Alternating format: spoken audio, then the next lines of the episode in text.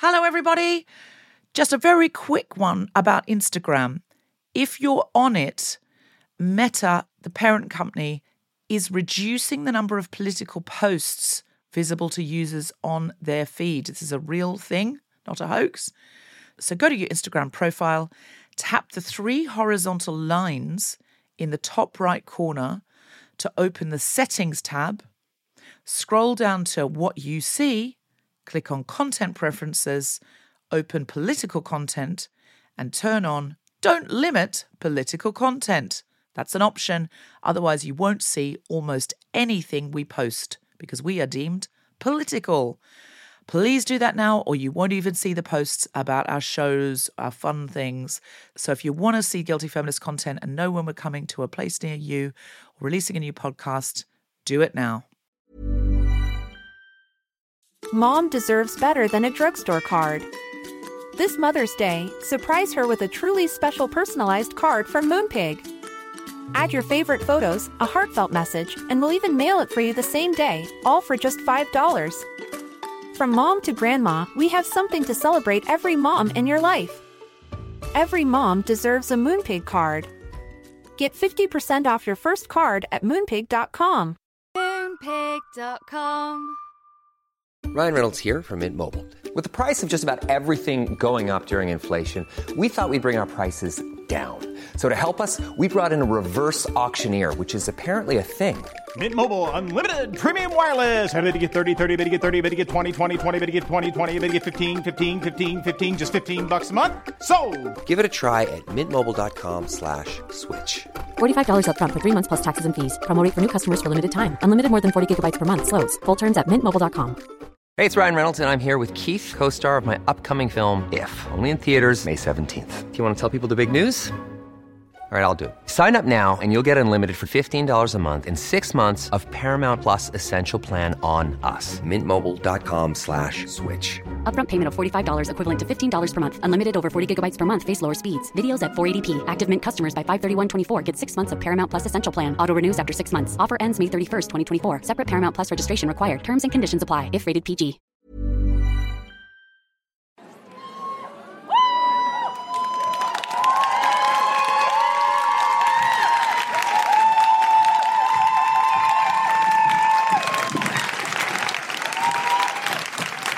I'm a feminist, but. Hello, Sheffield! It's good to be back. It's very good to be back. And I'm a feminist, but. If Priti Patel were in her 48th hour of extreme labour during childbirth, and I was the only one in the hospital with a painkiller, I'd be like, saving it for a refugee.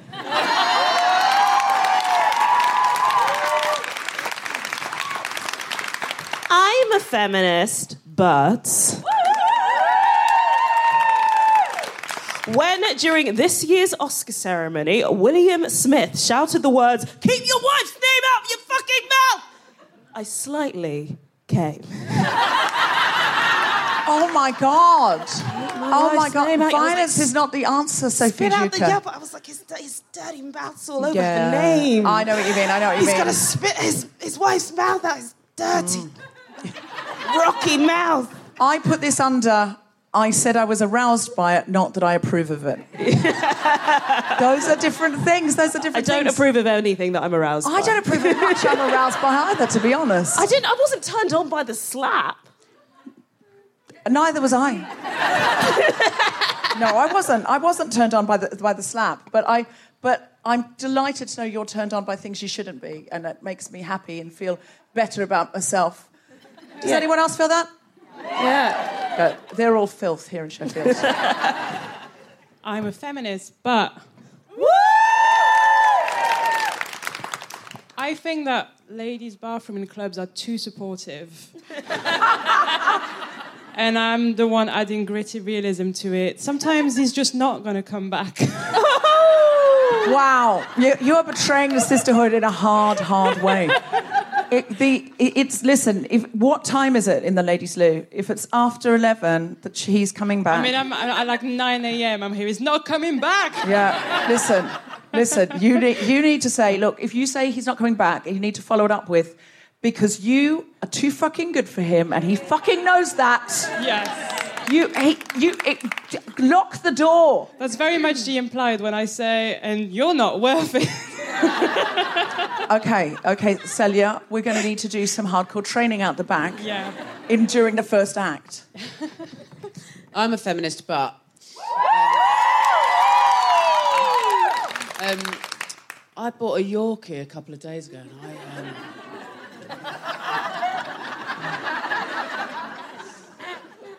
I still haven't had it. Sorry. I, I promise. I've, well, there's an internal worry, which is why it's relevant that I've been thinking about it, but thinking, "Oh, I mean, it's a bit much. but I'm hoping what the issue is is that there's just not been long enough gaps between other snacks. If you're listening globally, there's a very misogynistic uh, advertising campaign about Yorkies that goes like this. I can't remember that. Why is it, Sheffield? Something like Just for men. Sheffield, not for girls. Yeah. Not for girls, because only a man can handle it. Just for And I used to be able to do one a day. Um, at school, I did one a day out the vending machine. And this is. Uh, raisin and biscuit. is Um, it, is but it- I've recently I've ignored them for. Uh, there's a new Yorkie orange, best orange chocolate I've ever had. Um, whoa, better than a Terry's chocolate orange. I will arm wrestle over it. Oh, it's oh Um, Sheffield, you're up for a rumble tonight. right, bring out the Yorkies, fill the bat with Yorkies, and we'll wrestle within it. to see. Yeah. we'll show them it's not just for girls, but Yeah. like for yeah, for girls wrestling in general. I think it's what they want. Yeah, I think it's their fantasy. yeah. Are we ready to start the show? Then welcome, welcome, welcome to the Guilty Feminist. A huge round of applause for Jessica Fostekew, Jess Robinson, Celia A.B. and Sophie Duker. Four women we will be seeing a lot more of tonight. They are all, each and every one of them, amazing.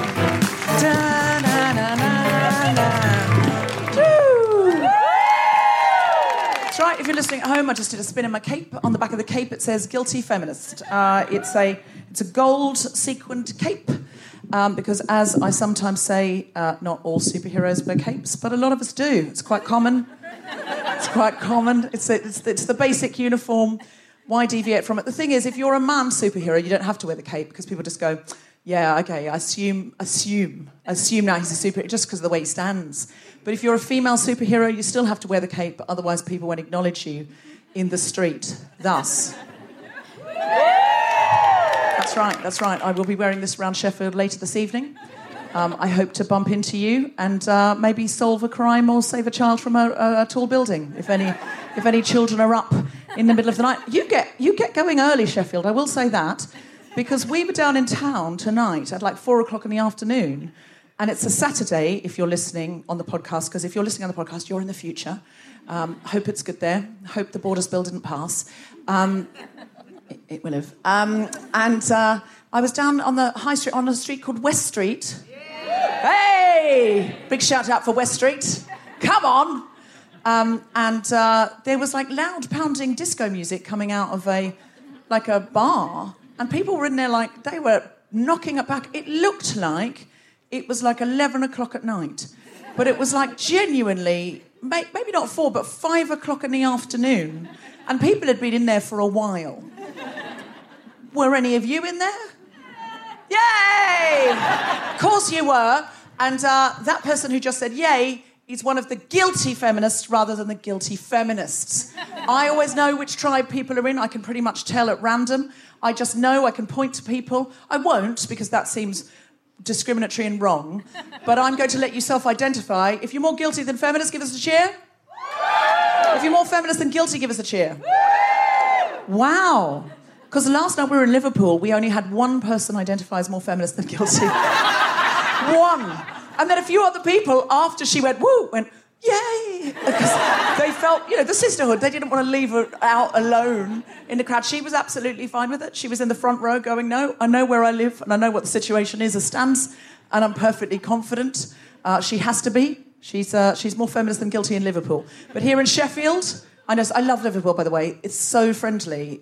I think it being so guilty makes it such a fun town. I'm not saying you're not a fun town, Sheffield. I'm just saying you are equal parts fun and fuck you. Would you agree? Yeah. Excellent. Um, so the first thing I need to do is I'm a feminist butt, and I haven't done this anywhere else, I swear. Um, I just before I left the dressing room, I've not worn this combination before, and I thought, oh, I think this is an error because I think what I've done is I've worn a floaty over a floaty garment, and yes, exactly, that lady knows.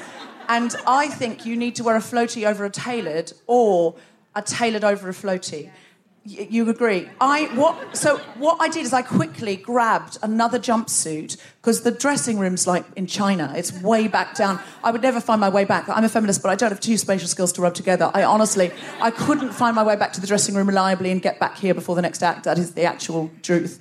So I grabbed a jumpsuit to put on backstage. So what I'm going to need, and I swear this is just an emergency situation. It's not a bid. Could somebody take a picture of me? And then can I look at it if I think it's wrong and not flattering? Because I know pictures will go on Instagram from tonight. I'm going to need to change backstage. Okay, so anyone think they're a good photographer? The trouble with you being lower than me as well is what the front row see is what the front row see is what I see. What the front row see is what I see when I accidentally open my camera phone the wrong way round. Like, oh, I hate people sitting there. When I'm very successful, everyone will sit in the gods and look down upon me. No one will be allowed in the stalls because that's the flattering selfie angle, isn't it? So um, I need, I need. Who, who, who? You're saying you're happy to come on. Get on the table. That's going to make it worse, isn't it? Then she's going to be. Oh, you'll be. Oh, you'll get on the table for me. This is feminism in action.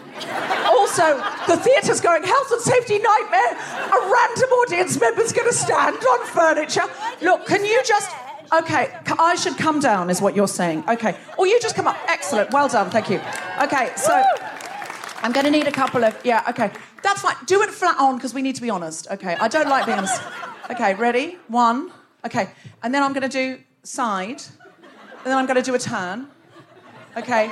And then if anyone from the audience, because this is actually realistically what you're going to be seeing and how you will be photographing me, could, could we take, take a couple from the audience? And like, I'll just do a natural one. Yeah. Oh, yeah, yeah. I need to see them. Don't go anywhere. You're the official photographer. Mm. Good. It's that's really actually good. not bad. It's not as bad as I thought it was going to be. No, that's actually that's actually quite nice. Hold on, let me look. My, my face isn't working there, but we'll ignore that. There's nothing that can be done. Okay, can I have a quick look? Mm. It's actually not as bad as I thought it was going to be. I'm going to hang out in it for the first act, and I might change for the second act, because that way you'll feel you've had more for your money with a costume change. People love a costume change, it's true. And, uh, and, and I will also feel like if there'll be at least some photos I like from tonight, but that is not bad. Um, you may post that one, don't post the one with the face. There's been none with the face. Um, Sheffield, as I've been going around the country, you will have heard on the podcast, I'm asking people for an act of feminism they've done recently. So we can encourage each other. Yes, come on, we've come out of the pandemic, we've come through it. Well, we've come, we're still in the pandemic, but we've come out of the bit of the pandemic where we're pretending to worry about the pandemic, apparently. Um, not that we're pretending to worry about it, but the bit where the government regulate that we pretend. I think what happened is because of Partygate, they went, oh, fuck.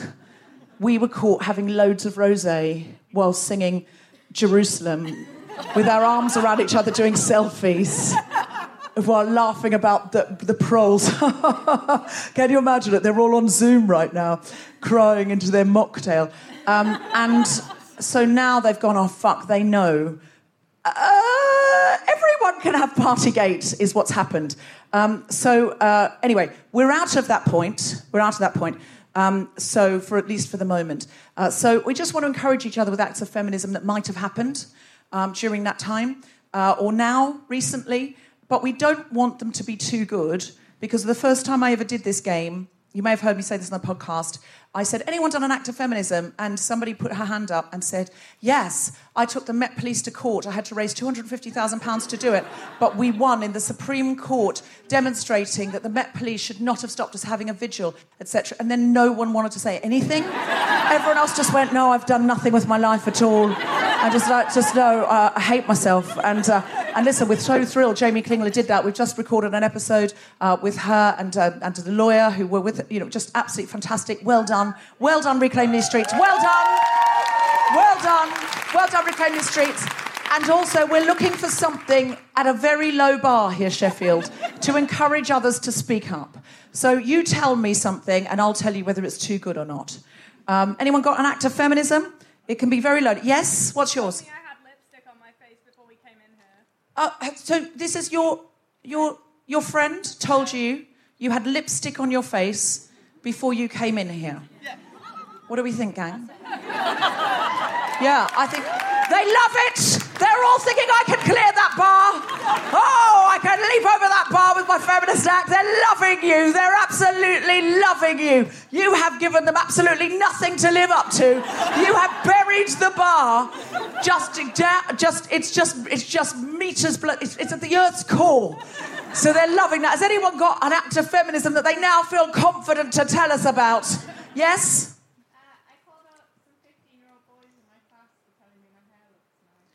You, you called out some 15 year old boys in your class for telling them your hair looks nice. Hold on, are you a classmate or a teacher? You're a teacher. And you said you shouldn't say that. Oh, you asked them how many of the male teachers they because at first people did not get that. People are now first people are like, surely a compliment's fine. That's nice that they're charming young boys, and then you realise they wouldn't say it to a male teacher, and they're now applauding you roundly, going, "We should have seen it." Yes. Oh, they said they didn't know what misogyny was, and you said, I've got an example for you. I, I feel that's more I feel it's more sexism than misogyny on a point of information. I don't feel they hate you. I feel like they fancy you like mad. I think that's what that is. Uh, I'm not saying it's not it's not something for you to go. Hold on a minute. Would you say that because it's it's you know they've got to live their life. They've got to go into the workforce, and if they're loitering around the water cooler or whatever passes for a water cooler in today's, what is it now? We all work from home. No one will ever fuck again. I don't know. Um, you, I think that's clear. Uh, but yeah, you're, you're, that's, that's great. I, I love that. Do you try and Trojan horse in feminism through your. What, what do you teach? Physics. Do you try and Trojan horse feminism in, in your physics classes? It's quite tricky with physics, isn't it? Because it's just an absolute. You tro- how do you Trojan it into physics? Do you point out that gravity is Mother Nature giving us all a hug? yeah, you could try. You could try. When a look at what the women are doing, isn't this great? Is that what the class is called? Like, today, today, today, class, we're going to look at look at what the women are doing, isn't it great? Can you give us an example of a female physicist? Oh God, no, no, no! You're teaching children about female physicists. You must have one. We, Marie Curie. We already know her. We want a new one. Okay, we're going to give you a little time to Google because you know, you'll know what you're looking for. You know what they're doing. Okay, what are these nameless women doing?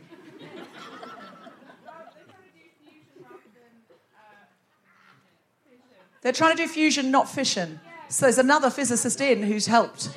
Yeah, what's happened? Who's the other physicist? You do marketing? but what a good marketer she is because when just when she needed it, this is feminism in action. I'm so sorry. I'm, I'm, I'm joking. I'm joking with you. I'm delighted you know anything about physics. I'm, science is magic to me, so I'm, I'm ashamed to say that, but it's true. Uh, what's your name? Laura, you, you, you ummed there like you making up a fake name. I wouldn't blame you. You think might think some of the students are in going, mm, miss. Um, you, you got stuck for a minute where you were.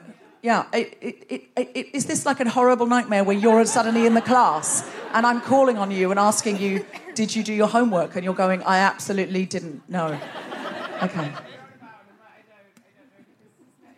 I, no, no, no. Well, listen, if you Google and find any, we'll allow you to have your phone on. Most people aren't allowed their phones on, but if you find a particular example you've been thinking about lately that you'd like to tell us about, we can come back to you.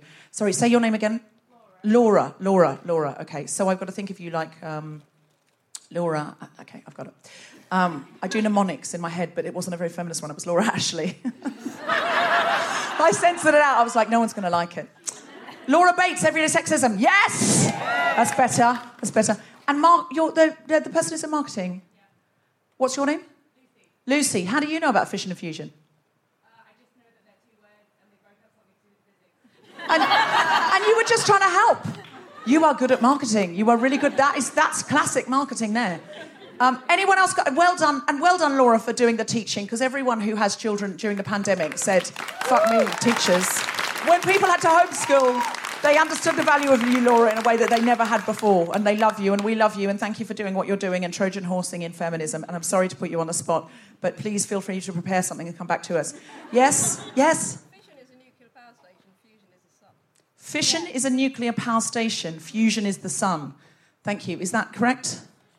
That's true. But. But but okay. There's a whole te- there's a TED talk. I don't have a mic for you, but we're trying to recreate the sun on Earth using a smaller scale. Can, what do you do? What? You work in a school too. Yeah, but admin. Admin, but you just you're, you're a botanist. This is a fascinating academic room, isn't it? Give us a cheer if, you, if you're something to do with Sheffield University. Great. What are you to do with it? What are you to do with it? I'm a student. You're a student. Yeah. Makes sense, I suppose. It's a university. what was I hoping to hear? I don't know. What are you expecting? What, what are you studying? Uh, music. Music. And you're the one that said, take the lipstick off your face. Yeah. Yeah, absolutely. But in a nice way, you said it, in a feminist way. I made it sound rude. Um, uh, anyone else from Sheffield University's got anything academic to tell us about, or any famous feminists from Sheffield or elsewhere, or from your discipline that you'd like to tell us about? Emily Rickman. Emily Rickman. Tell us about Emily Rickman. She's a, phy- she's a physicist she graduated from Sheffield. She's a physicist who graduated from Sheffield. Come on. What does Emily Rickman do? Google Emily Rickman. Together, we can put it together. Something to do with space. It's all to do with space. That's all we've got, space.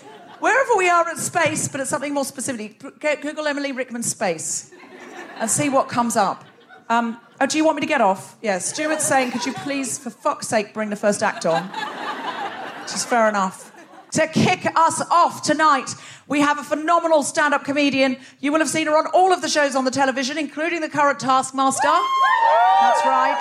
Uh, she is a phenomenal comedian, and uh, we are very lucky to have her at the Guilty Feminist. She's a Guilty Feminist favourite. Put your hands together and make incredible, welcoming Sheffield Guilty Feminist woohooing noises for the wonderful Sophie Duker.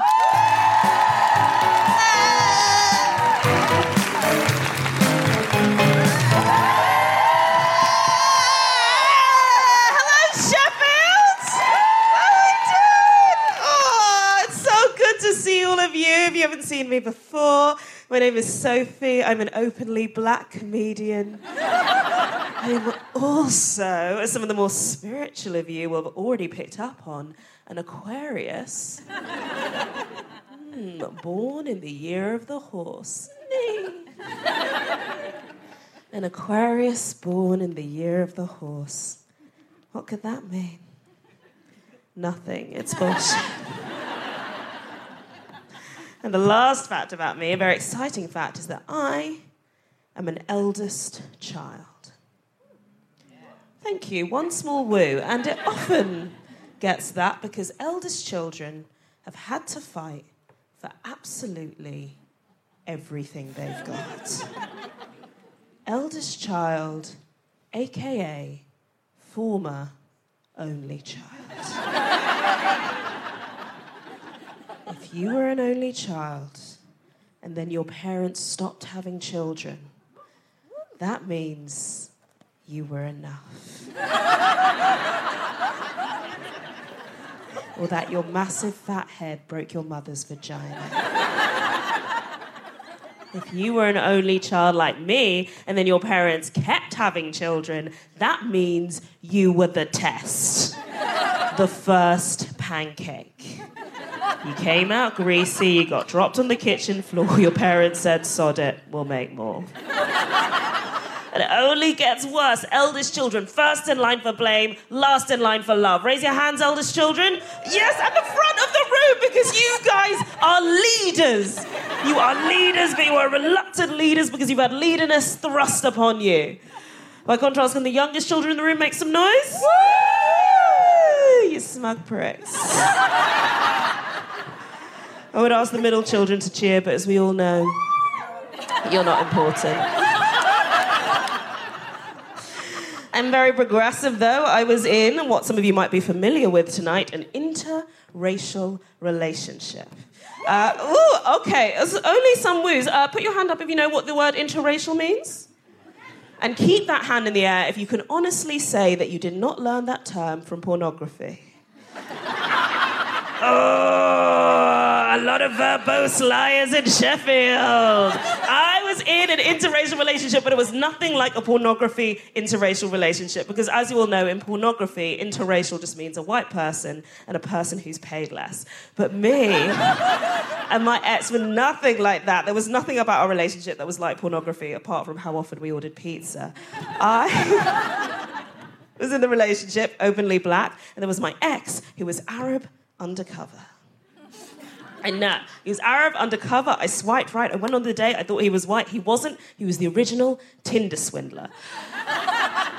His name was Hassan. There was no way I could have known. And the reason I didn't know, the reason I didn't realize is because he wasn't like technically white. He was sort of like off white, spicy white. He was, um, I think the phrase is white passing. This is a very woke crowd, so some of you will know the term white passing, but if you don't know it, it is a term for someone who has privilege but wants funding.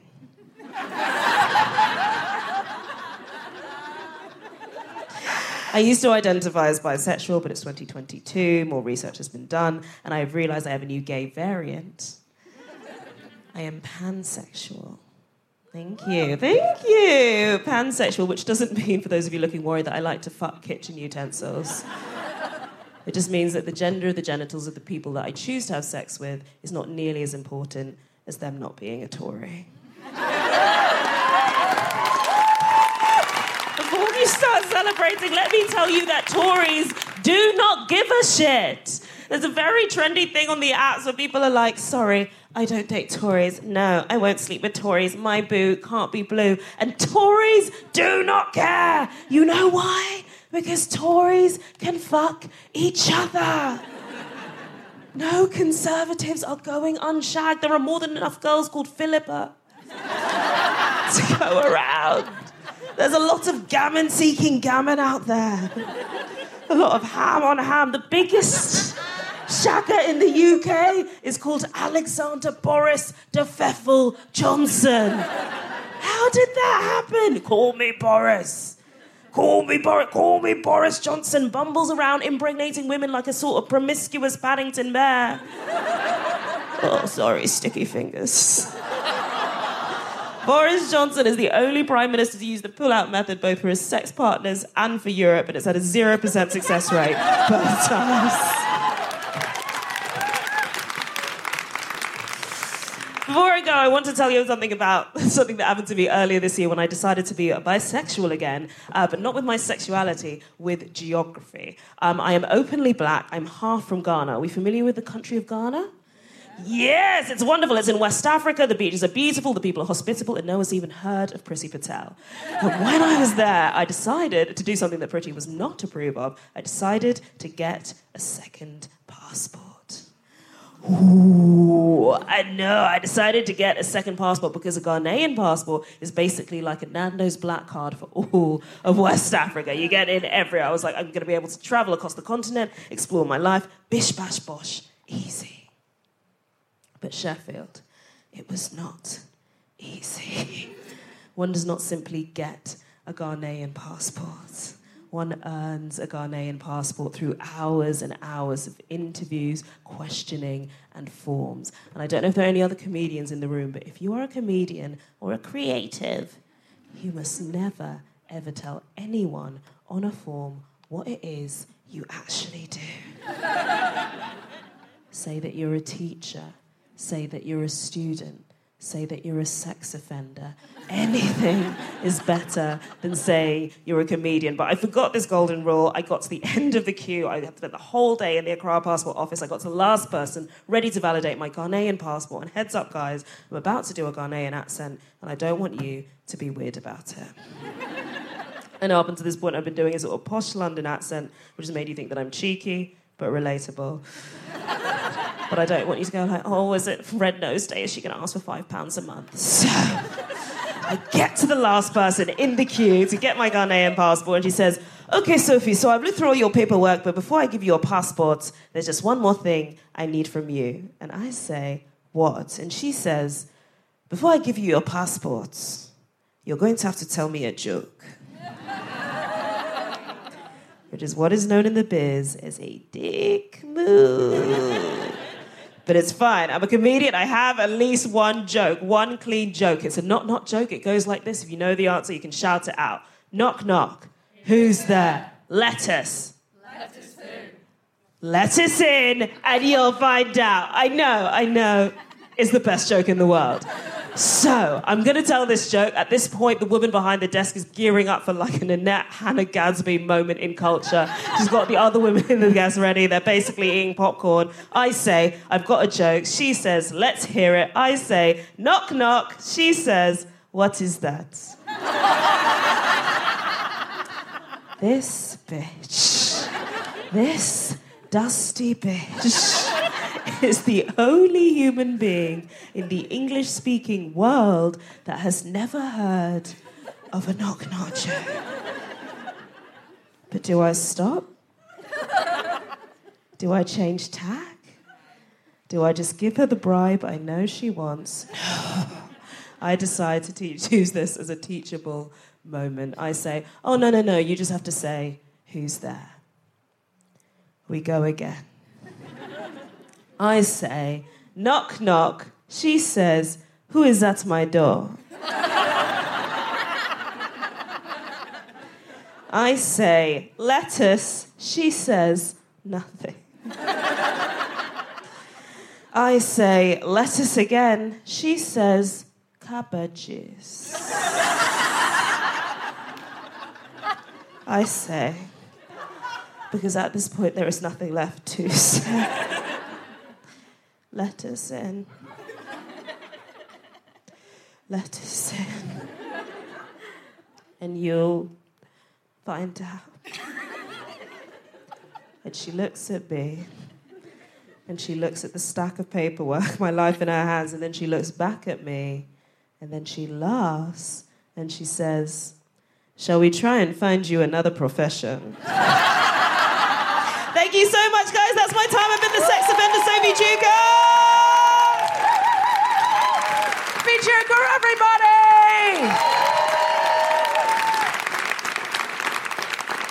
Catch her full hour. Sophie, are you doing a full hour anywhere near Sheffield anytime soon?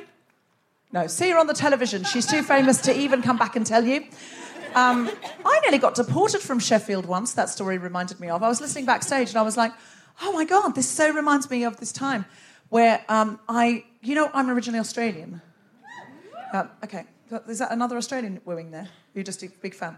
Australian, okay. Um, and uh, I lost my um, Australian passport that had my indefinite leave to remain in it. It was before I had a British passport. And uh, for some reason, the Home Office in London were on strike or something and uh, they it was and before, before they had the worst boss in the world even I don't know, and then I had to come up on a train to Sheffield, and the place in Sheffield I don't know if anyone's been there. It's like a place on the wire that they'd, they'd take you to have you killed. Has anyone been to that Sheffield place? Yeah, where you get passports and stuff. It's very frightening. It's like down the back of a car park down an alley or something like that. And the security is like four times that of any airport. And I went in and I had to prove I hadn't left Britain for more than two years in a row since I'd been living here. So you can't go out for two years and come back in. So I had all of this proof. And the lady went, um, Oh, see, the trouble is you can rent a flat, you can have a job, you can, you know, but because you haven't got had a full time job, you, you know, you can't really prove that you've been here. And she was so nice about it. She just said, I couldn't prove I haven't left the country for two years and I've been here all my life. And so she said, I'm so sorry, I'm going to have to deport you. Um, she said, she did. She was so lovely about it. She said, but the weather in Australia this time of year is really lovely. And she said, um, I'll have to put you on a plane immediately. We'll take you from here so you won't have any luggage. But don't worry, we won't charge you for the ticket until you get there. I was like, what the fuck? fuck? What the actual fuck? And I was like, but I'd have no life there. I live here. I'm married here. And she went, mm, yes, it's very difficult. And I said, yes, no. She said, well, what will I do? She said, well, you have to start the process again from Australia. and probably take a year or two. And I was like, oh my God. And uh, my publicist had told me that they like, uh, everyone likes show business, she'd said. And there was a, uh, so I had an Edinburgh Festival brochure. And I hadn't bothered to take it out because I thought the Edinburgh Festival brochure is full of illegal Australians who are doing like an hour of comedy and juggling in Edinburgh. I was like, there's no way she's going to give a fuck about that. But I had nothing left I was about to be deported. So I pulled it out and said, oh, this is a shame because I'm uh, about to perform at the Edinburgh Festival. And I opened it and my producer had taken out a quarter page ad. So I had a big picture of my face. So she went, Oh, you're a comedian, you're a comedian. We've never had a comedian before. Um, we've had loads of footballers. Um, we've had a pop star, not allowed to say who it is, Craig McLachlan. And, uh, but we've never, we've never had a comedian. Mary, we've never had a comedian, have we? Have we had a comedian? We've never had a comedian. We've never... Come and have a look, we've got a comedian. And then she said, Do you know that Al Murray? And I went, yeah. She went, you know, we all, she said, we all went out on a work trip to see that Al Murray pub landlord. Do you know that Al Murray pub landlord? I said, I do actually know that Al Murray pub landlord. yeah, he's a mate of mine. I mean, at this point, Al Murray could have barely picked me out of a police lineup. But he wasn't there. And she said, well, there's nothing more British than knowing Al Murray pub landlord is there. I see no reason why you can't stay and stamped it. They've got too much power. They've got too much power, but that is it is very arbitrary, and it's like they've got to have a reason to let you stay, and you know they've got a quota to fill. If it would be wonderful if that woman were in tonight because you saved you saved my life. Without just way before I started the Guilty Feminist. Is she in? No, she's out seeing Al Murray Pub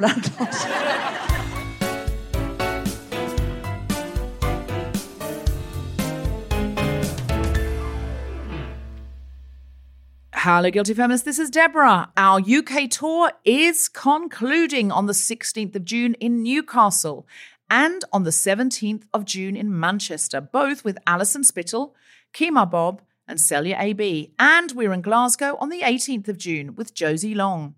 We're building up to our seventh birthday show at the Hammersmith Apollo on the 1st of October with some very special guests, so don't miss out on that. Also, we are in Australia and New Zealand in July. We will be in Adelaide, Perth, Canberra, Melbourne, Christchurch, Auckland, Wellington, and Sydney. Get your tickets now.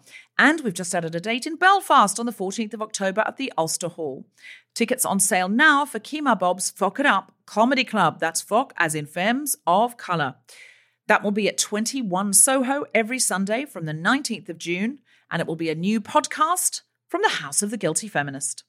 The online Big Speeches workshop to enhance your confidence will be on the 26th of June with Jessica Regan.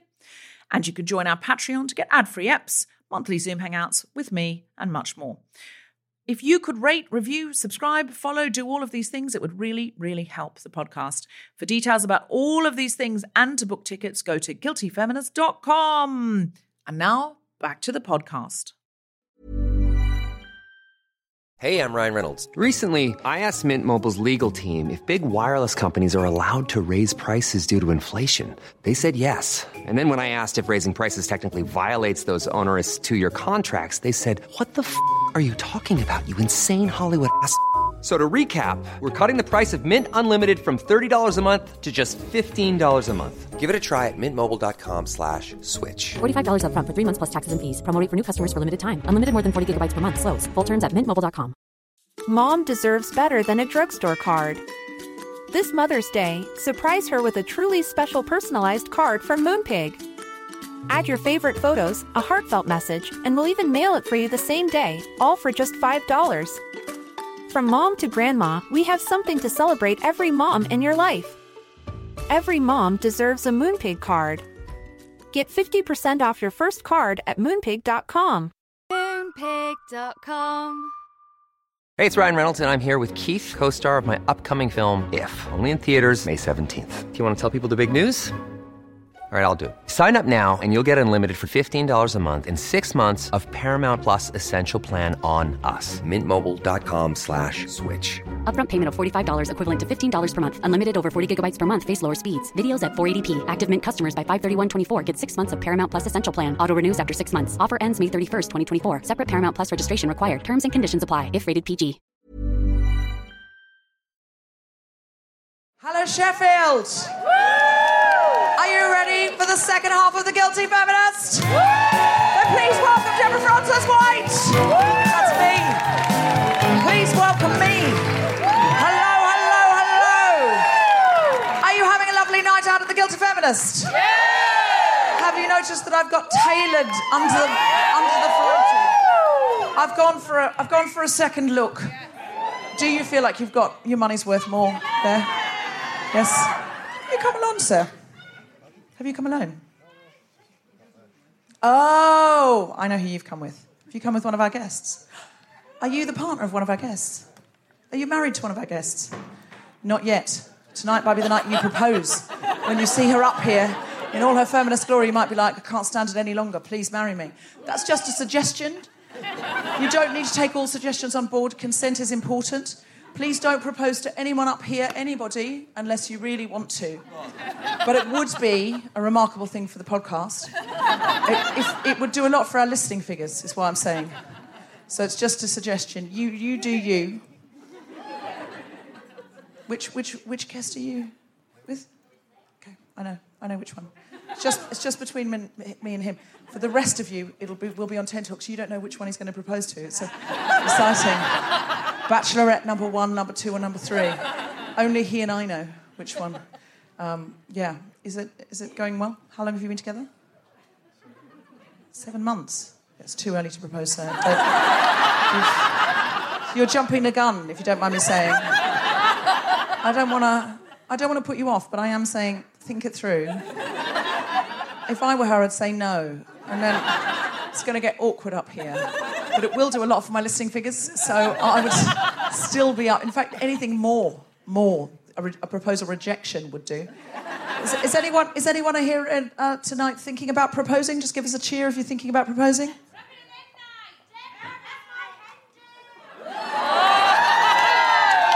we your hen do? Oh my God. What a righteous hen do. I'm loving this. I, I'm, I'm a feminist, but I'm at a feminist podcast for my hen do. I love you guys. I hope. I hope at least you're really drunk. Are you very drunk? Yes, okay. Well, we should get you a bottle of something. I'm going to get you, I'm going to go back to the dressing room and get you a bottle of something. Have you got glasses? You should have paper because of the environment. Gonna, how many other of you? Oh, I, I don't know if I can bring that many cups. I was going to bring the cups as well. I'll just bring the bottle. Pass it on. They'll leave. Um, we, the bouncer. This is so fucking Sheffield. This is. A lovely audience members come in, approached the stage, and said, "A bouncer, a bouncer at a feminist podcast has. Why is there a bouncer? Has told me the bar is closing in 15 minutes. Pass it on." So now I'm passing on to my audience. I mean, fuck off for the first 15 minutes of the, of, of, of the second act. Miss Jessica Fostekew entirely. I mean, listen, let's nominate someone to go on a run. I mean, you, sir, you're really only here to see your partner. Let's be honest. You're not enjoying any of this, especially the parts where I talk to you and make direct eye contact for elongated periods of time, sir, are you? What's your name? Adam. Adam. You're not enjoying any of this. I don't know why you're sitting in the front row, and I really don't know why you can't break my gaze. If you only looked down, I'd get the hint. Back off, but you can't. It's like a rabbit in the headlights. So, Adam, we can only conclude it's your own fault. Now, if anyone would like a drink, put an order in with Adam. Adam, I'll give you my debit card. We'll make this work, okay? Adam is showing no signs of feminism here. No signs of feminism. Uh, see, a feminist man would be like, I will be an ally. I will go and get those drinks for any feminists that need them. Poor Adam. Poor Adam. Poor Adam. Poor Adam. What was that? What, what? Where are the three gay Michaels? They're in Dublin. If you, on your feminist hen night, were hoping for the three gay Michaels, you are so drunk, you don't know they only appear in Dublin when we say three gay Michaels three times into a mirror. Um, but I will get you. The bar's closing in 15 minutes, hen night. I'll tell you what, I'll only allow the hen, one representative of the hen night out. Everyone else should stay because you're here for feminism. They are here for, frankly, drunkenness. And, but I love, I feel we should put on a stripper or something. Adam. Poor Adam. He's come to support his partner as a feminist local guest. Leave him alone. He doesn't know the show.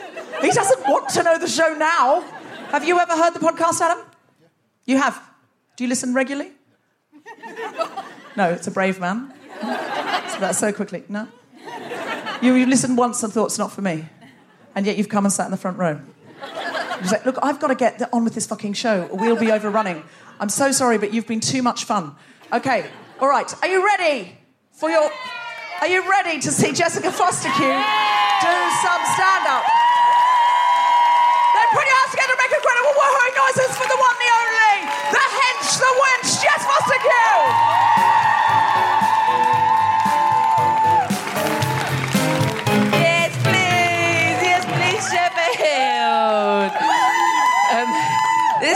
Isn't it? Um, uh, um, I was I was born here. Um,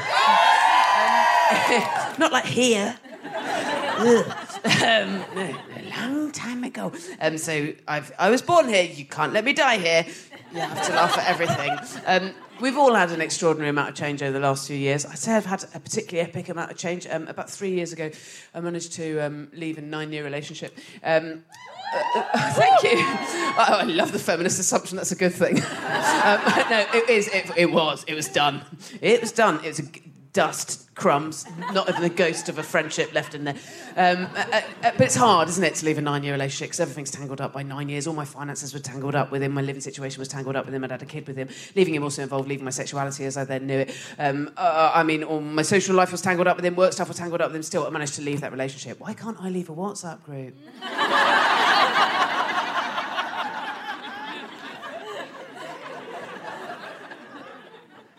I am in all of them. I'm definitely in some with you. I don't know how to get out of them. Nine years, though, fuck. I mean, the dating scene had thoroughly changed in nine years, um, gone entirely online. Um, which, I I mean, expected it to go a bit more online. That's obviously the way the world's going, but I didn't expect 100%. That's what I didn't expect. Because there's some very young people in there I can see, and, and you might not know, but, but in the olden days, if you met your partner online, you were quite strange. Uh, but now, that's the law. You're not actually allowed to do it in real life, IRL. If you dare to approach a stranger face to face and say, please, may I fancy you? They're allowed to ring the police. You've got to meet online. That's the law. You meet online now, um, and you've got to be ever so confident. You've got to have a full photograph exhibition of yourself, looking fit and full of hobbies. Uh, uh, you got you got to have a CV, a pithy, pithy CV.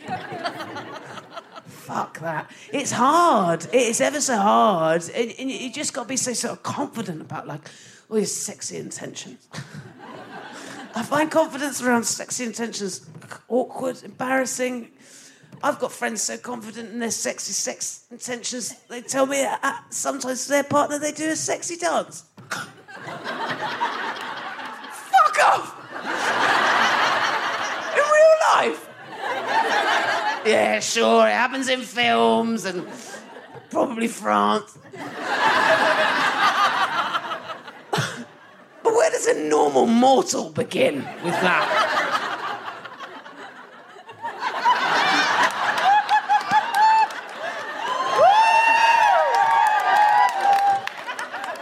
Don't patronise me. I had the confidence when it comes to that stuff with Gen Zers. I've got two Gen Z sisters, half sisters, and they're awesome. They're legends. One of my sisters has just started university, obviously last September. Before she went, we went for lunch. And I genuinely, I found myself such, such a creepy, creepy aunt of a sister. I went, so are you um, seeing anyone?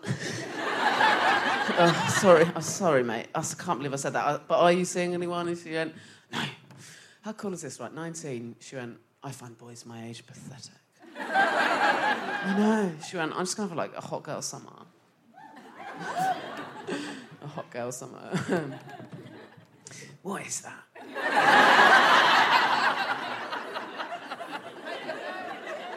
I'm a feminist, but that sounds exhausting. Does it- the- what does it does it mean you have to dress up?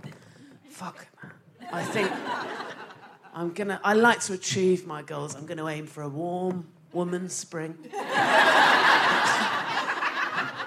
and I wanted to be honest in my dating, like I, um, but I also wanted to get laid.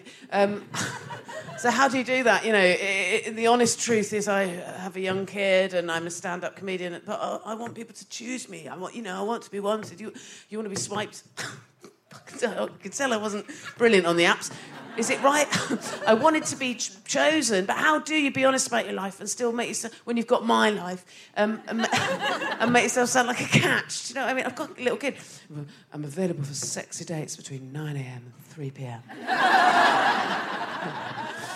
I like long, lazy mornings, but for the next 16 years, they're fucked. My lexicon is so sanitized by parenthood that the other night, instead of saying goodbye to a taxi driver, I went, Night night, sleep well. he hated that. And the biggest slap round the face that I got that dating was going to be different this time round was this. So, um, historically, whenever I've been single, I've really enjoyed putting it about. Absolutely no shame in that. Borderline pride, Sheffield. Um, no, no, no one was harmed uh, in the making of that fun. Yum, yum, in my vagina. Um, but it's meant that once or twice in my life I've had to make that awkward but responsible phone call and go, oh God, one of us has given the other one some kind of STI. it's eggy, isn't it? But it's the only grown up thing to do. I've had to, like, oh, well, this time round, I genuinely had to call someone at one point and go, I'm, I'm so sorry, but I'm pretty confident I've given you nits.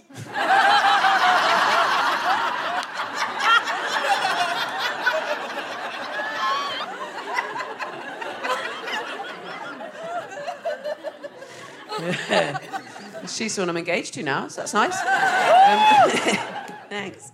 I mean, yeah, I was gonna, oh, I was sort of gonna, maybe I was gonna talk about pubes, but maybe we'll just talk about gay stuff, shall we? Bit of fun, isn't it? I've realised I've got an extraordinary amount of privilege uh, meeting my queerness in, in my like adulthood, I, I, because I've, I've realised it only in doing it, in the sense that I assume if you meet your queerness as a child, like under 30, um, or, or as an actual child, um, it must be much harder, I think, because your whole self worth value, all of that hinges, doesn't it, on um, how respected you feel you are by the people around you, your peers and your family, and that. Whereas um, once you're in my age, you can disown me if you want, Uncle John. Couldn't give a fuck. I'll be honest, John, it's always been a chore. if you could do me a solid and boot me out the WhatsApp group, I would be delighted. Um, you just care less, don't you, about other people's opinion of you, and I think that gives you a, a huge coup. Um, I've realised I've had to face very little oppression. I've realised I've been incredibly privileged to be able to ride on the coattails of the activism and sacrifice of amazing LGBT plus pioneers of um, history, um, and I feel it, just incredibly lucky on that score. Um, uh, I haven't even really sort of pinned down an identity label. I- I've tried, but um, I hadn't realised how spicy they all were, um, how contentious they were, You- uh, and also when you're new to something, you're like you don't know what you've got ownership of, do you? So I just sort of try them on. Tried on bisexual, tried on sort of pansexual, but then I tried on pansexual on a Radio Four show, and I, I received quite a lot of information via Twitter that I had single-handedly erased bisexuality. Um, and I, I, I, I don't know if you've ever felt um, simultaneous sadness, shame, and incredible power. Um, But that was very confusing. Um, and then I thought maybe I could just, I just won't have an identity. But I thought, well, that's quite disrespectful, isn't it, to all the people who've died in the cause of equality for queer people? That's not really on. Maybe I'll just describe myself as swings all ways, or potentially liable to fancy literally fucking anyone. Um, but um, I think we can all agree that makes me sound even less discerning than we've already established that I aren't. um, so in the end, I've gone for queer, um, which seems fine, doesn't it? It's nice. The only problem with queer is I've only just persuaded the boomers in my life to stop using that one as a slur. and actually, I have a wave of sympathy for them because they're like, oh, fuck off. it's taken me a decade to train myself out of that one, and now you're picking that back up. In, back up out the gutter, is it? That one? And back in my mouth? Really? And fair enough, actually, because I do. I can see the sort of tension and the agony of these people who are trying to keep up with linguistic kindness. And it is a motherfucking minefield out there, isn't it? There's no way I'm not fucking that up in the future. There's no, 100% in the future, my son is calling me out. I have a vision, a premonition, a horrible nightmare forward of him at some point in the future going, oh my God, you just hear my mum? She just said neurodivergent. What a prick. it's absolutely happening, isn't it? That's happening. No, the most depression I've had to face is a little bit of um, disbelief and a little bit of, uh, sort of overt curiosity. Um, the disbelief weirdly has come from my whole gaze. Um, who I, I, think sometimes there's a there's a misconception that people um, can't swing always, and that actually if you meet your queerness, you you if you just you call yourself she's doing she's saying she's bisexual before she realizes she's a whole gay. Um, that's um, no, I'm afraid. No, sorry. It's a thing. It's a thing. I couldn't be more in lust and in love with my girlfriend, but the other day I drove past a man and nearly crashed my car. Uh, I told her about it, obviously I said about it, and she, in a very casual way, was like, What did he look like? and I was like, Well, the worst thing about it was he actually looked like a weapon. he looked like an absolute bell end. He's taking his t shirt off and he's sort of carrying it like that. um, but he just had a lovely front. Um, he had a very lovely, he had a, something about his front. It was physiological, it wasn't voluntary. And she was like, Oh, right. I was like, Yeah, don't worry about it. I didn't want to drink with him. I didn't want to go, I didn't want to get to know, him. I didn't want to chat. I'd have probably been fine with no kissing. Um, but it's a thing you can, I think, you, can swing always. But the curiosity's been interesting. I've had more than one friend when I stand dating a woman, um, sort of very confidently, often in large groups, including children, say to me, "Oh right, I mean, what do you actually do?" in 2022, asking that. I mean, they have got the internet. this begs so many questions, doesn't it? There's so many problems with that question in 2022. One, no straight person's ever been asked it ever, have they? Can you, imagine, can you imagine a straight person says to their friend, I started seeing someone new, and their first question being, Oh, tell me exactly how you fuck. That's just not how it goes, is it? The next question it asks, which is terrifying, is if she needs to ask that, what is going on in her straight bedroom? she can't work it out. Is her husband going up and going like that? And she's going, Did you just try and kiss me? Just put the dick in. At the moment, that bit of material is more fun for me to do than it is for you to receive. Um, a bit like all that straight sex. Um, but my favourite thing is what the fuck thought has she put into it if she can't work it out? What do you actually do? What could she possibly think two women do when they get in the sack? Does she think we just sort of stand there? Sort of forlornly, sort of slowly, just sort of take off our clothes and sort of miserably look down at where, where willy still hasn't grown.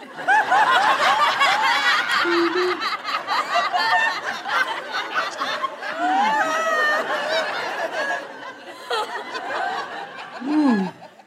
I still haven't got one. Oh no, have you? Have you? No. Oh, no. Probably better just hold hands again.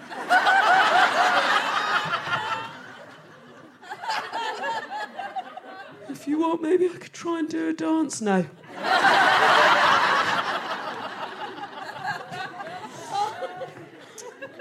Every time when I start these gigs, they're so nice. I look at the time, and then I look again. I think I've forgotten what it, forgotten what it said the first time. Earlier today, I'm a feminist, but earlier today, um, all the other um, like regular women on the bill on this leg of the tour all went for a lovely spa together. And I'm a feminist, but I was like, nah, I'm going to do a bit of work in a calf. Isn't that funny? Like, I don't think I'm like wired right when it comes to self care. I find it exhausting. I'll tell you what makes me feel relaxed a, a finished deadline.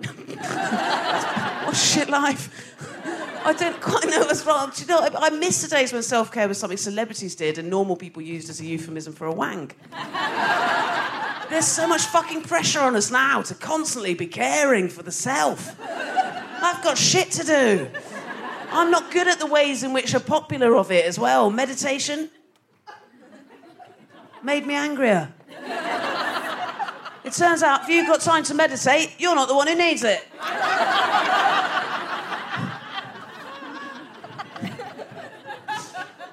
And I'm, I'm who needs it. Like, let's not pretend I'm not a woman on the edge.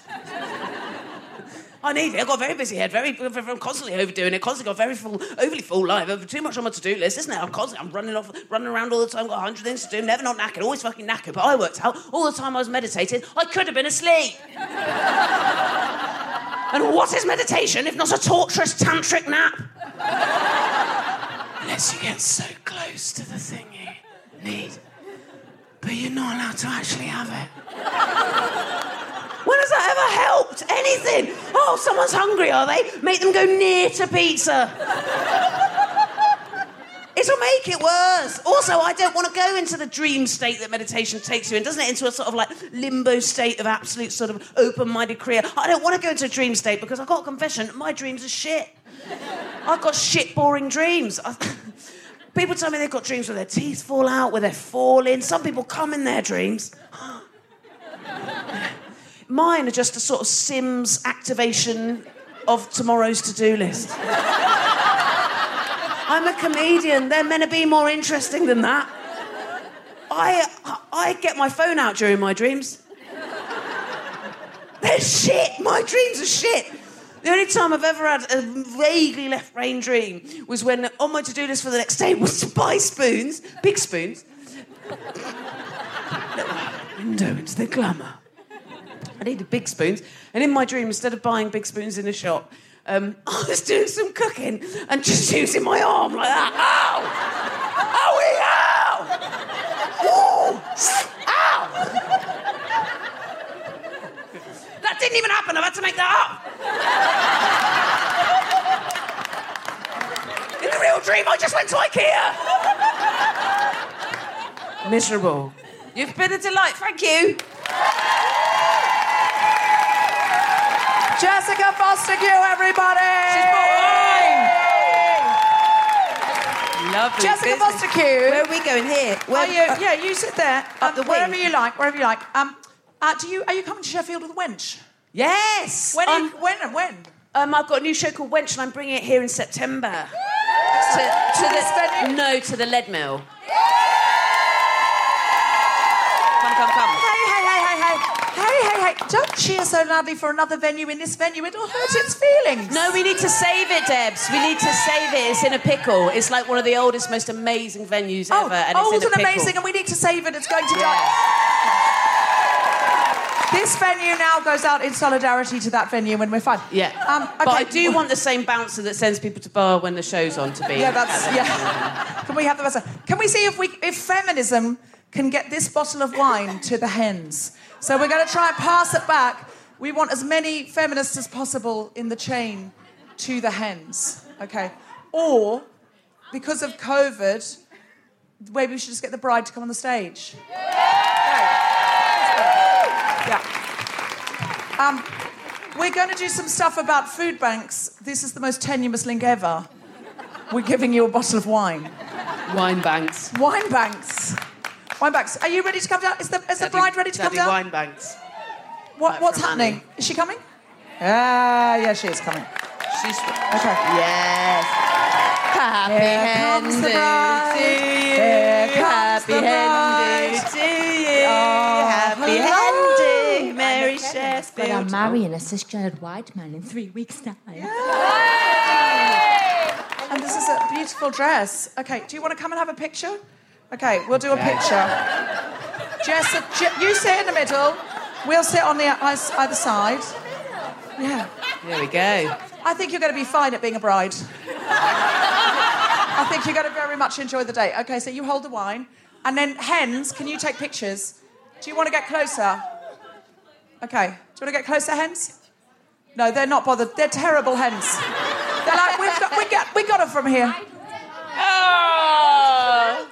Oh. I lo- you two are my idols in life. I'm gonna cry.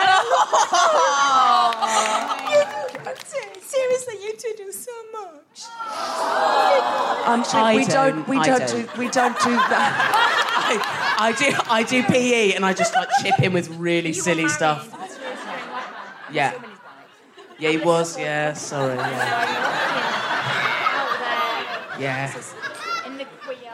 Yeah, in the queer. That's You're out there in the queer. This is Well, poetical. Yeah. This is drunkenly poetical. It's like that Nadine Okay. Dorries speech. So, okay, let's do a picture. Changing Okay, sexuality. Picture. It's all. Right, you look like you're my child. Give Jess. you access to the tennis Jess. pitch, Okay, ready? Okay. and you can play your exercises out in the queer. My young sister's so fucking hot and I hate her so much. She's just so ah, hot. So are you. You're both hot. Come on. She's my younger sister, but she's my bigger sister because she's like seven foot tall. Great. And she's so hot. She's got like 1,000 so million sober. Instagram followers, and I'm not even on Instagram because I don't understand it. I don't even have WhatsApp because I don't understand it. This is a lot like being in a lady's bathroom. In the, It is, isn't it? I love you, and you're seven foot tall. I am my sister. Yeah. On the sofa right now with Deborah Francis Ryan and Jessica Foster Jones trying It's possible that one of us is dreaming. Not me. It's all happening. It's very literal. Yeah, no, Um, it's not Jess yeah. Foster Q dreaming because she would be Yeah. dreaming about No going to going to the post stage. office. Yeah. Can I practice my speech? Because I'm getting married in three weeks' time. Yeah. I mean, I, I mean, why not? So I'll practice. So the opening line for my speech, but I, I'm open to positive criticism. Okay. So the opening Okay. line for my speech What's your at my budget? wedding is, uh, I'm a feminist, but I wrote this speech and I considered letting a man read it for me. We love it. Yeah, yeah, That's a banger. That's a Yeah. banger. That's a Absolutely. banger. Yeah, rock solid gold. There. I am sat on a sofa next to you. I'm, I'm much more accessible than you think. I wildly overestimated how accessible I am. Honestly, listen. Later on, I'll be down West Street. Any of you can sit next to me on the sofa. Um, okay. I'm gonna. Okay, now we've, we've got to crack on with the show because we've got guests. But Okay, great. It was so nice to meet you. Merry Christmas. because- Hey, Hold on, hold on. Let us come back. Well, she's Just gone immediately. I was going to say, do you want a quick photo in the cape? oh God. Yeah. I want one for my wedding. Okay, Despicable Daisy Island. Sorry. Okay, this has gone horribly wrong. Uh,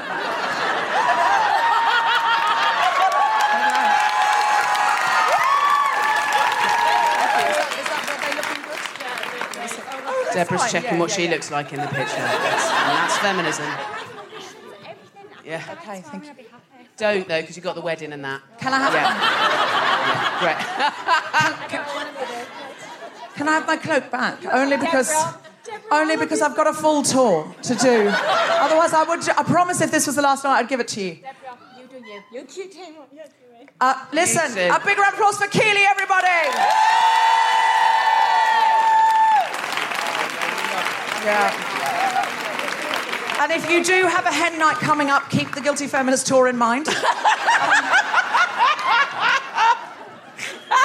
Why is that so funny? I- Imagine if that's the, it, Deborah's going down the Jongleurs route now with marketing for the. I think, uh, listen, I think we could do worse than, than Guilty Feminist hen nights. Yeah, we can't always just um, play to the converted. Is that the phrase? yeah.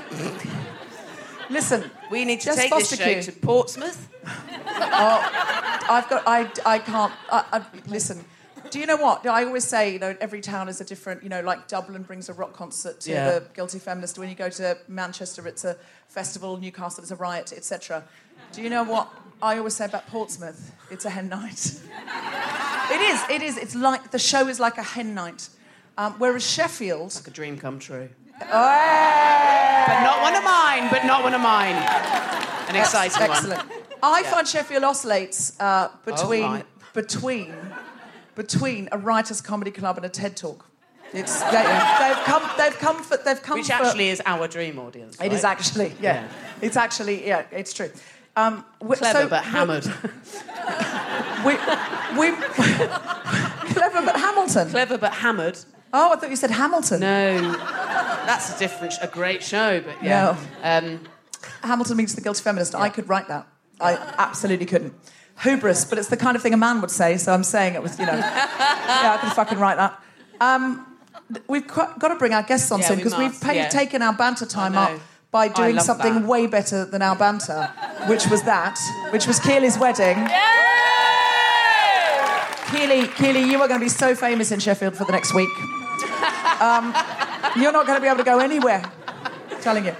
Uh, so, but before we bring the guests on, I'm going to ask you, uh, Jess Fostekew, do you enjoy food? yes. Do you have a podcast about food? Yes, about eating it. What is the fo- podcast It's called called? hoovering. Tell me the funnest thing you've learnt, or one of the fun things you've learnt on hoovering. Give us a cheer if you like mushrooms. Okay, You might already know this, and if you don't already know this, this is how to make mushrooms even mushroomier than normal mushrooms. When you fry them, fry them dry because they're full of water, all mushrooms. Oh. Wait until they're like hissing, and it means all and steaming, and all the water inside the mushrooms is gone, and then add fat, butter, oil, whatever it is you like most, and then they'll be the nicest mushrooms you've ever had. Ooh, thank you very much. So welcome. Um, have, have you ever, Jessica Fostekew, done anything regarding food in your community? I Yes. ask, knowing full well that you have. Yes. Otherwise, it would be an awkward question if you had to just go, no, I've selfishly just eaten all the food and I've not shared with anybody. I've done some. I did some volunteering for food banks, um, and um, You told Keely you did nothing, but turns out Yeah. you're just a very modest, giving woman. Well, I say that I and I found it a selfish act. Did you? Yeah. Why? How I did got- you turn made- working for- I- it, it was in lockdowns. I got to go out. I got legit time away from a child. I got to meet incredible people doing it, like the people who are actually organising things. I was just ferrying stuff around. Mm. Yeah. Um, and I got stories and company again. Yeah. And that, to me, is incredibly valuable. And Yes. that, in turn, brought my chunks back of my sanity. And um, worse than all of that, in terms of selfishness, if they kept giving me food. Okay. I not said that you're not meant to take food from a food bank I if you're kept saying I don't want it, and they said no. We're giving all the volunteers a bag as well this week, and it's very hard to say no to food. no, I don't mean. I just mean it felt rude to say. Oh, I see. Yes, because they're saying no, no, no. It's this. part of it. It's Yeah. important community. Yeah, yeah, yeah. There's something about taking and and, you can't and- siphon it off into the people you're delivering to stuff because that's been very fairly distributed. Right. Okay. So it was a gift, and mm. you just it's like saying, "No, I don't want your gift. Yeah. Keep your smelly gift." And actually, yeah. So, but I did. I was like, God, I am getting more out of this than I'm putting in. Um, Well, that's a great advertisement time. to to uh, to start uh, volunteering in a food bank. Let us talk to our local Sheffield guests. Our first guest today uh, is the innovation manager for Good Food Barnsley, a partnership community interest company working to build a better Barnsley where everyone has the right to the food they need to thrive. As she says, Good Food Barnsley is in the process of setting up an enhanced community food hub in the north area of Barnsley. Please welcome to the stage the incredible Amy Calvert. Hello, Amy. Come take a seat. Thank you so much. Our next guest is a mental health recovery worker and founder of a local food bank that provided a lifeline to vulnerable families during the pandemic. She is now standing for local councillor in her area. You'll find out what area that is so you can vote for her. To promote a strong recovery from the pandemic that leaves no one behind. She was recently unanimously elected the first female vice chair of Sheffield Pakistan Muslim Centre and is committed to increasing the transparency and accountability of the organisation. Please welcome to the stage Nighat Basharat.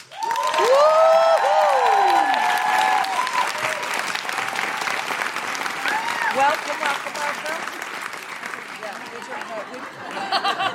It's hard to know in that times of COVID, isn't it? It's hard to know what polite. to do.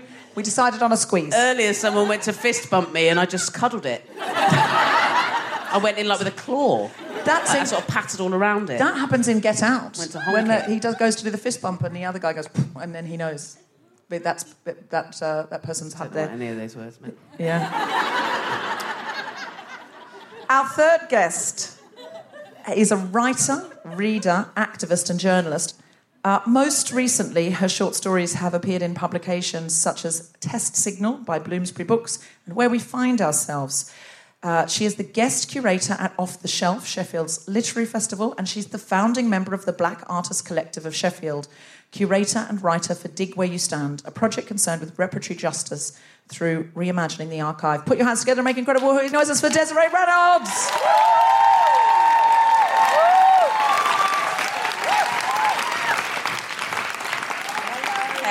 Hello, hello. So, hello, darling. Three incredible feminists. Before we start, Yeah, go on. I've got some.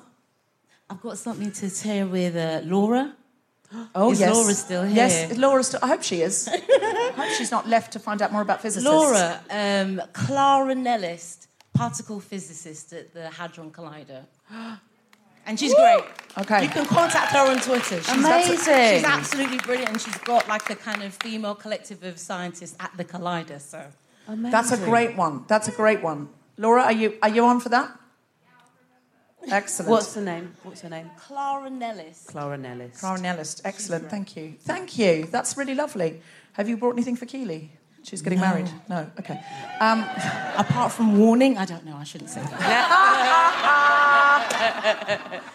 have you brought the message from the future? Don't do it. Well, all she said is well. Okay. All right. Listen, Keely, you definitely go through with it because you're going to have an amazing party, if nothing else. Now, you can always get out of it. Um, I'm sure you won't want to. It'll all be fine. We're cursing it. Oh, God. Okay. So, Amy, let's start with you. Um, you are doing this incredible uh, good food project. Can you tell us what is the difference between a community food hub, an enhanced community food hub, and a food bank? Yeah, sure. So basically, obviously, people at Access a Food Bank are accessing it, accessing it at a point of crisis. Um, so, traditionally speaking, the cupboards are empty at home. Quite often, food bank access has become heavily stigmatised. People feel it's not for them. Their situation isn't as bad as other people's. Um, so there's obviously quite a lot of problems with uh, with that model, and there's a real gap between people that access a food bank versus people that access mainstream food provision, so Tesco's, wherever you go and do your shopping. Um, and there's increasing popularity in what are called affordable food clubs now. Um, so I'm trying to set one of those up uh, in the northeast area of Barnsley in an area called Shafton. Um, and There's a Shafton local in there.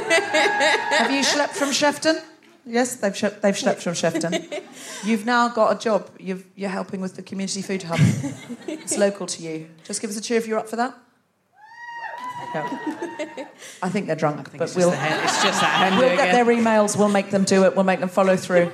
They'll wake up with a hangover and a full-time job. Continue. Oh, ba- essentially, what I'm trying to set, set up is it's a membership scheme where people can access food um, for a low cost weekly um, membership cost, so £6 a week. With that, they should walk away with about £30 worth of food Oh, each wow. week. That's Um, fantastic. And in that, and that's. I, I want to understand.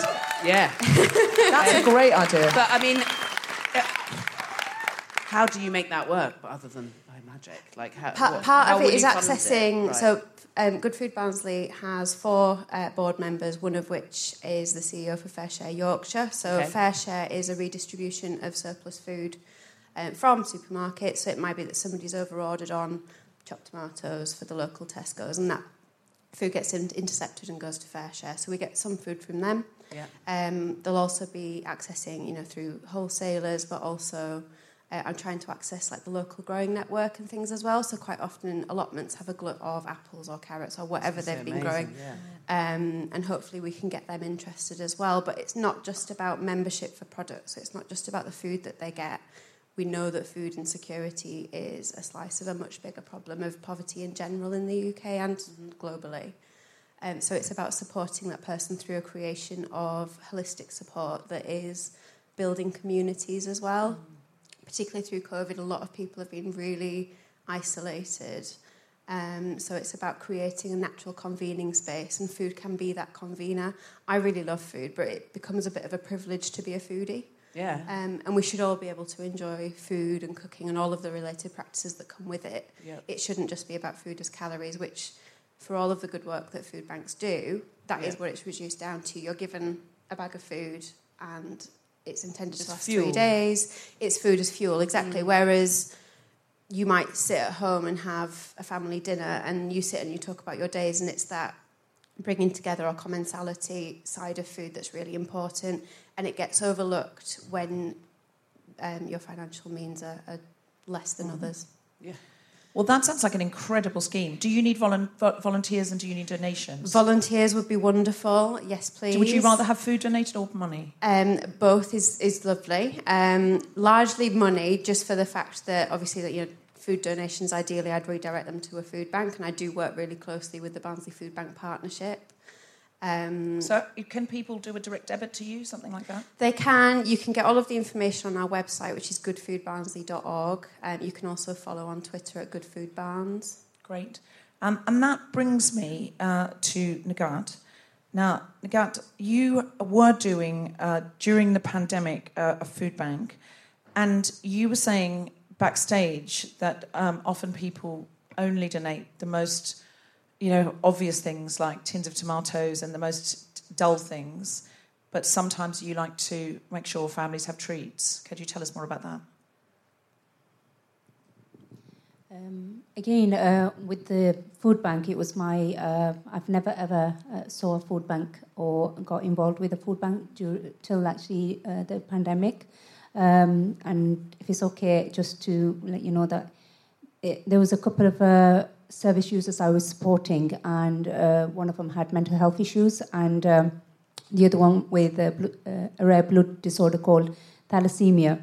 So, because of the uh, the COVID nineteen, the biggest thing I was concerned, you know, how they're going to be taking this. So, supporting them, uh, realized they didn't have no food in the home. Uh, both of them were Muslim families, and uh, that was my search out in Sheffield for a uh, halal food pack.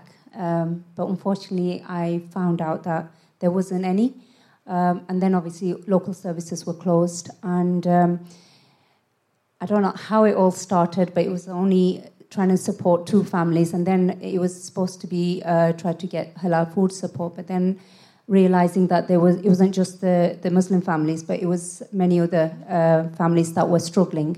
So instead of calling it Halal Food Bank, I opened it to Nether Edge and Sharrow Food Bank so that it's not a barrier for other communities.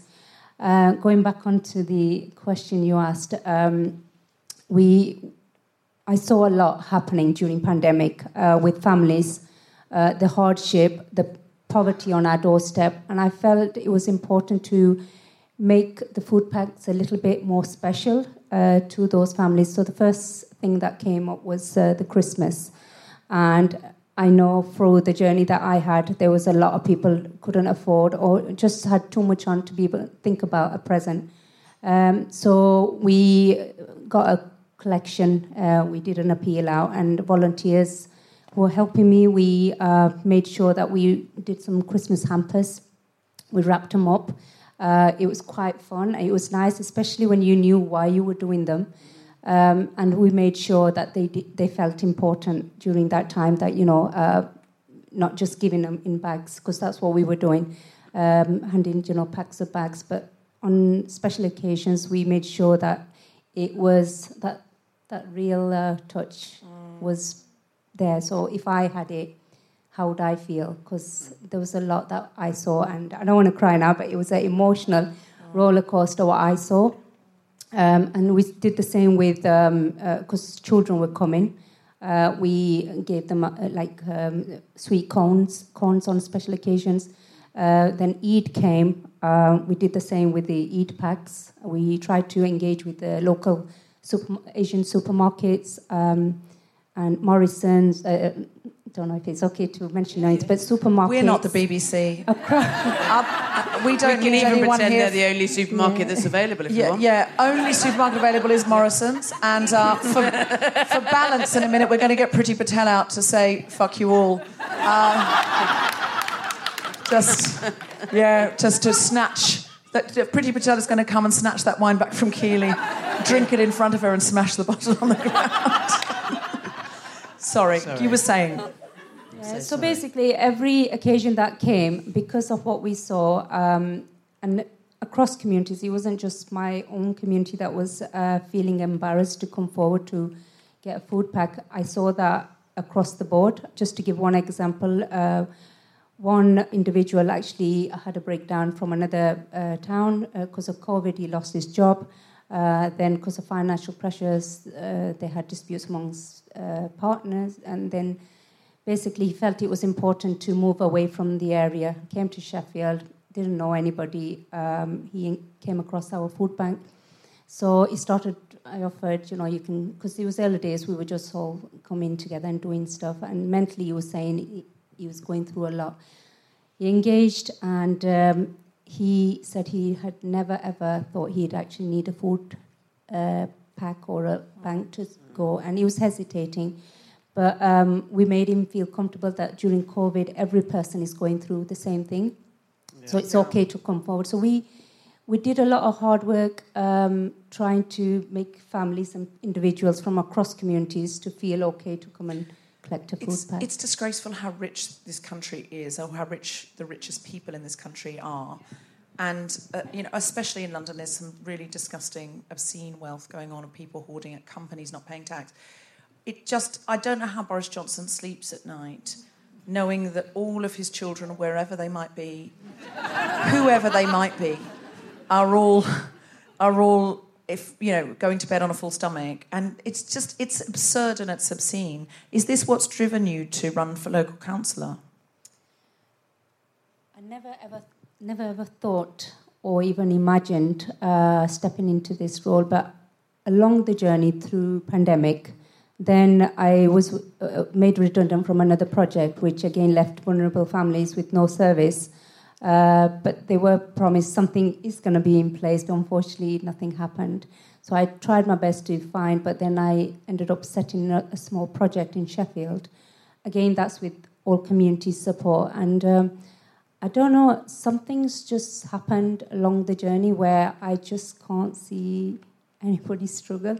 And I just get on with it without realizing what will happen. And uh, like you mentioned, I didn't plan uh, to set up a food bank or the project. It just happened. And I think um, by just having a heart and being there for the people.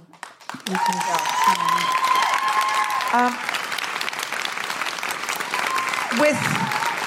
with all due respect, Nighat, which is much, uh, it didn't just happen, you made it happen. And it, we, it's really easy to think of these things and think it would be nice, but to actually make it happen and keep it going is a big deal. Just tell us the area you're going to be the local councillor in. Um, Nether Edge and Sharrow. Okay. Nether, Nether Edge, which Jess and I were saying backstage sounds a bit rude. Sounds a bit like Nether Regions. Um, so if you just give us a cheer if you're from Nether Edge. Could you please vote for Nighat Basharat? And could you please, sorry, Labour. which, which party? Obviously. Which part? Well, well, it might not be. She might be green or something. Which party? Uh, it does say. It does say It does. It does say Labour on the t- thing, but I just thought best to ask her in case the. Sometimes the clipboard's wrong. Might have changed. Sometimes the Greens. Um, So if you are there, you'll know her because her face will be on this, and you basically know her now. She's a mate. It would be rude and weird not to vote for her. Be not like not voting for your best friend. It would be wrong. But if you could get on your WhatsApp groups and tell people, I'll probably be in it. tell people like she actually cares. She actually Yeah. gives a fuck, and it's not about a power grab. Um, sorry, that's that's a vulgar way of saying it. I'm sure her slogan isn't "I give a fuck," but that's sorry. She's a woman of class. I'm so sorry. I'm so sorry. Um, but I do, I do, I want this to happen because then I want you to run for MP, and then ideally at some point when yes, this is give the people what they want. Nighat. They want you as prime minister. Um, Speaking of people who should be Prime Minister, Desiree Reynolds. Um, yeah. Could you please tell us about the Black Artists Collective of Sheffield and the Dig Where You Stand project? Okay. Um, hello. Um, hi. the Black Artists Collective came out of a collective action when, back uh, last year, a white arts organisation got given Windrush money. They Sorry, all- Windrush money. Yes, they got given The Windrush wha- by the council. Oh, the council had Windrush money and they gave it to white people. They gave it to white people. Sorry, why though? I know. Uh, well, they had. They're an arts organisation. Can I say their name? It's a bit rude to say their name. No, is tuck it? in. I'm, I'm, I'm. We can always edit it out. They might Listen, be in here. I'm, they might be in here. They might be in here. But if they are in They here, never I are. reckon they'll have figured out it probably wasn't the best thing to take it. People make mistakes. People make mistakes and they move on. We've all made Yeah. mistakes. Give us a cheer if you've made a mistake. Yeah. So, okay, now what's the name of the organisation? Ignite Imagination. Give us a cheer if you're from Ignite Imaginations. No. they're Okay, cool. Okay, Um, continue on. They might just be keeping a low profile, to be fair. So they got given five thousand pounds of Windrush money, and they have a white. Well, I don't know if they don't if they have that now, but then they had it was just a whiteboard, white trustees, white workers, and What were they going to do with this five grand? well, they had a website where they wanted black elders to upload their stories onto a website. I've got what? I've got a website. what? Sorry, but were they going to pay the black elders to do the stories? Hell no. They were just So what were they going to do with the five grand? I, I, I imagine that it was with maybe administrative costs or paying other. You know how funding works. They don't really mm. pay for the things that they ask for the funding for. I don't know, but we. I was working in the archive and I wanted some money to pay some workers. So I said, "Oh, The lady just walked off. yeah, did she?" I I think she's from Big Yeah, she thinks she might. Um. She's probably going to give the money back. It's fine. Well, they did. They did. did They've given the did. money They back. gave the did money back, give the money back. I've given them Round back. Did you have anything to do back. with them giving the money back? Yes. How, d- how did you get them to give the money back? I wrote to them and said, "Give me that bloody money back." Did you say? did you? Did they pick up on that hint? They did. They so did. you wrote to them. You just said I you shouldn't them, have that money. I wrote to the council. I checked my phone. Who are the friends that I know? Sheffield has a huge amount of black artists, writers, playwrights, sculptures. Mm. Are you implying there are black people in Sheffield? Well, I'm trying to say because you know. So, so there are there are black people in Sheffield, but the white people were given the money to just basically make Extract. older black people do work for free. There we go. Write write free blogs for us There we on our big old white website. That's right. White supremacy is really it, it, it's, it's very good, isn't it? I mean, it's excellent at its job. It's a good grift, right? It's uh, listen, it's nothing if not sticky. it's, it's it's stayed around a long time. It's well, well, they yeah, they gave the money back, and we managed to give the money to a black-run young arts organisation. They made a film about the Sheffield Windrush generation, and it was brilliant. So I'm very pleased about that. Excellent. Tell us about Dig Where You Stand. Um, so I'm a writer. As a freelancer, you get to do lots of amazing things uh, for very little money. And um, you know this is true. Um, and um, I was, a, I am a writer in residence at the Sheffield Archives. Um, and is that you? Sorry. It's because we didn't put the um, we didn't have the timer up, so um, I had to put my alarm on, and it's so. But it's very triggering because it's sort of like. I'm asleep, and I thought I've gone to sleep in the show. I've got, I've, I've slept in, and I've woken up in my own show. Uh, no, I did that just so we don't overrun, but we're all good. I've, I've said it before the time we're meant to get off, so it's just to tell me, keep going, pretend it's seamless. I don't think anyone's noticed. I think we got complete, we got away with it. Keely, you didn't notice anything, did you? Um, so I started the project Dig Way Stand. I don't know if anybody here has seen that in various. Oh, thank you. What's Dig Where You Stand? So Dig Where You Stand, working with the Sheffield Archives, was about. Well, it, I wish it was something that I invented. I didn't invent the term Dig Where You Stand. It was by a, a Swedish uh guy talking about the World War after the World War II. Digging Where You Stand was a workers' movement uh, to address the inequality. To think about your factory owners. It's very communist. Factory owners and what factory owners are doing and not doing, and that the workers must investigate the people that they're working for.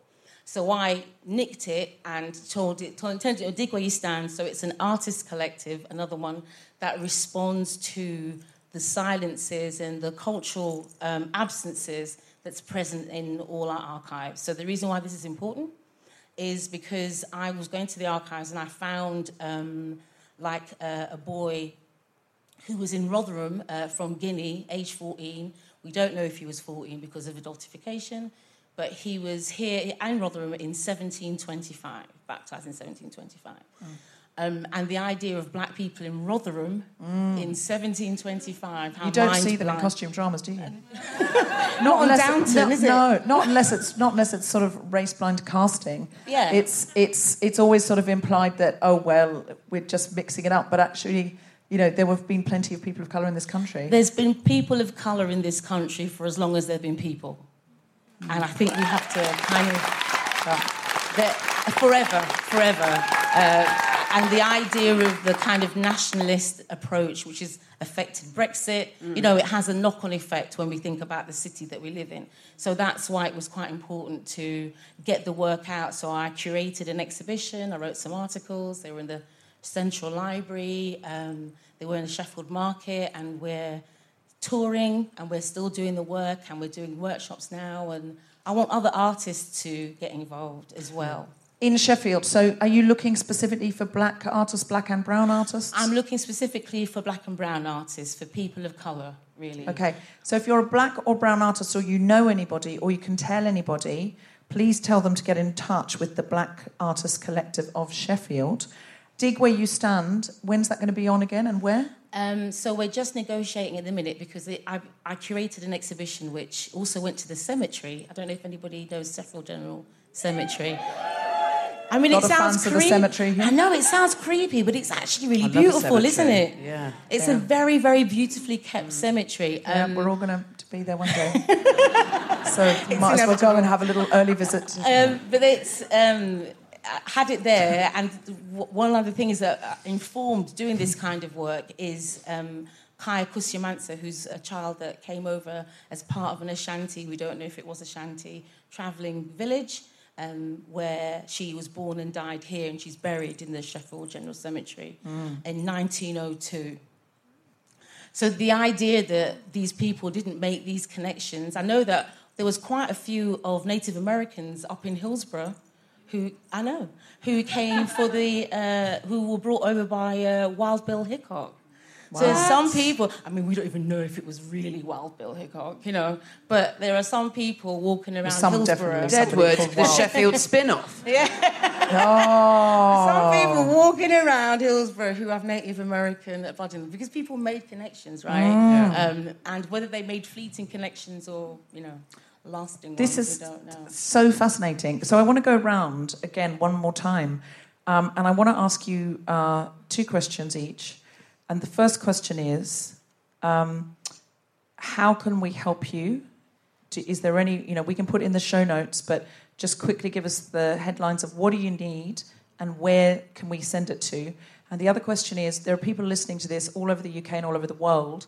What advice would you give somebody if they wanted to start? I think your hub for food, where people pay a small subscription and they're not sort of standing there going, "Oh, it's a Hannah," is such a brilliant idea mm. to get fresh food and to make it affordable and say it's a subscription, so that it's like a fancy thing, a subscription, isn't it? It's like, oh, I subscribe to craft beer, or you know, like it's a brilliant idea. If people wanted to start something like you've started, inspired by you, or their own thing that they've thought of, what advice would you give them? So, firstly, how can we help you? So you can volunteer if you're local to Barnsley. That would be brilliant. Um, and you can get in touch with me on the website, um, or you can donate um, money or time. I think quite a lot of the time, a lot of us maybe don't have the money to donate and to do these things, and often it comes from lived experience that people Mm. are passionate about these projects. Um, so a big part of the stuff that I do, it's not like I've mentioned, it's not just about the food that we provide, but it's all of the things that come with it. So obviously I've mentioned that we're getting surplus food, so you know there's no, there's no point me saying to somebody, look, you can come and get all of these weird and wonderful fruit and veg if you don't actually know what you're going to do with it when you take it home. Mm-hmm. So we're providing a lot of recipe resources, and I think just kind of making it second nature to share recipes and food experiences and ideas with people is actually really valuable in building communities. So people can do that regardless of what their financial resources are Great. as well. What's your URL? Uh, so it's goodfoodbarnsley.org. Get in touch. Get involved in some way or another. Either you can give money, you can give time, you can give recipes. Give one recipe. Even if you just did that, you've contributed. And if you're interested in starting something similar, what's one piece of advice you'd have? I mean, you can get in touch with me. I'm more than happy to talk about the project that I'm doing. Um, but there's loads of research uh, and information on things like Feeding Britain um, on their website as well. Um, so, yeah, just get in touch. Great. Wonderful. Um, Nighat, um, what do you need from us? I've, got to say, uh, we've got fantastic community in Sheffield uh, who's actually, I mean, me being new, I think they, they've all played that part and they are still playing a part, which I'm really grateful uh, for whole of Sheffield and everybody who's supported Nether Edge and Sharrow Food Bank. Um, Applauding yourselves there, Sheffield. Good. You go for it. Yeah, I think without their support, I don't. There's no way this would have gone. But I So think, you need food, and you need some nice food sometimes, some treats, some fancy food, yeah, some Haribos. treats, treats, And money. um, and, and money, money, and money. Great. So And your and, vote. vote, and, and vote for you. And if you live in nether regions, vote. Okay. If you don't, but you know someone who lives in nether regions, or you would be prepared prepared to go and knock on doors and say, "I've met her. I saw her on the Guild of Feminists. She's amazing." Canvas for her. Get on your WhatsApp groups. Um, excellent. Um, and finally, Desiree, um, what uh, can you can you tell me? What do you need, and what advice would you give? Um, so the thing that I might need is maybe more venues to put the exhibition in, perhaps. Anyone got a Um, venue? Anybody got a venue? Ooh, Yes, you have. What, what venue have you got? Um, I'm on Twitter. I'm very rarely on Twitter, but send me a message. I'm also on Instagram. I'm a terrible social media person, but you're more than welcome to get in touch. Have you got a me. URL? Have you got a website? Or I have email? got a website. I'm rubbish at that as well, but uh, you can definitely contact me. If people through wanted to contact you to give you like 10 grand or something, what's, what's your email? I'm sure I've lost money over the years by being so crap or can, can you can, look email guiltyfeminist at gmail.com she does not want to get she doesn't want you getting in touch it's clear I'm very bad at it. That's all I know. E- email guiltyfeminist at gmail.com if you've got anything for Desiree and we'll get in touch with her what's the venue you've got a studio in what In Kelham Island. That's where you should be drinking. Kelham Island. Not West Street. Don't go to West Street. Go to don't Kelham drink on West Street. No. We're getting that's a, that's a wonderful heckle. Don't drink on West Street. No, okay, Kelham Island. Kelham Island. Okay, great. And one piece of advice for anyone who wanted to start up something like you've started up. Um, I'm very passionate about the archives. I'm very passionate about um, finding yourselves and us finding ourselves in the archives. And I think that every city has it. They has the resource. They are chronically underfunded because they sometimes come under library services, and we know that's under attack constantly. Um, so if you, I think what they need is for people to use them. So go to your local archive and go and find yourselves in them. You're there. You are all of you are all there. So that's one of the things that I would suggest that you do and write about it, sing about it, plays, drawings, graffitis. I love it all, and send them to me at dig where you stand on the on the Instagram. She's amazing. A huge, huge, huge round of applause for Amy Calvert, Nighat Basharat, and Desiree Reynolds. Jessica Fostekew. And to finish this show, the one, the only, Jess Robinson.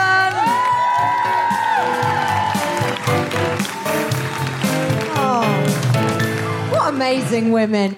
Oh, thank you very much. Um, I first started doing impressions in front of my grandma and her friends, my grandma Rosie, who I'll tell you more about in the second half. She is the ultimate feminist legend, although she would absolutely hate this and think it was a load of nonsense. but um, yeah, we, we started a film club, my grandma and me, and we used to watch lots of old films and musicals. And first rule of film club don't mention Fight Club. That was not for grandma. Uh, our favourite film uh, was A Star Is Born. Oh, do you like that film? You got any fa- oh, I love it. I love it so much. They kindly remade it three times for us. In 54 with Judy Garland. In 76 with Barbra Streisand. in 2018 with Lady Gaga. And if my dream diary's on schedule, in 2025 with me.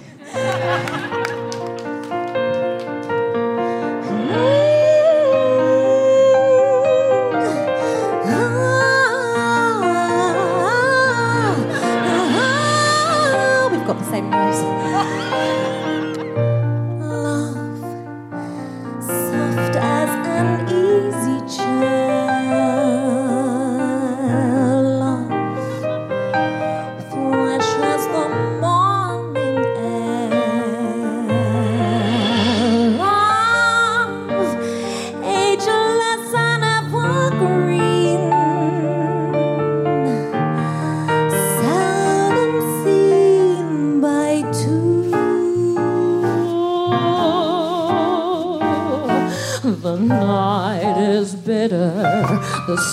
stars have lost their glitter, the winds grow colder, and suddenly you're older, and all because of the man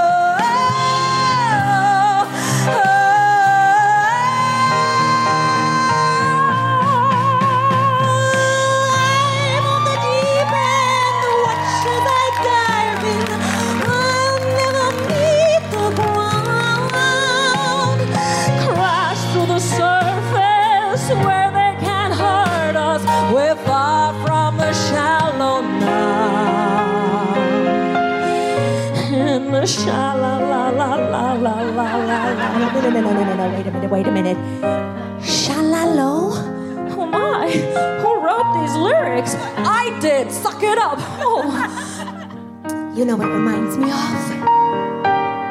Shalala la la la la lo. Oh my, why I just love Tony Christie. Come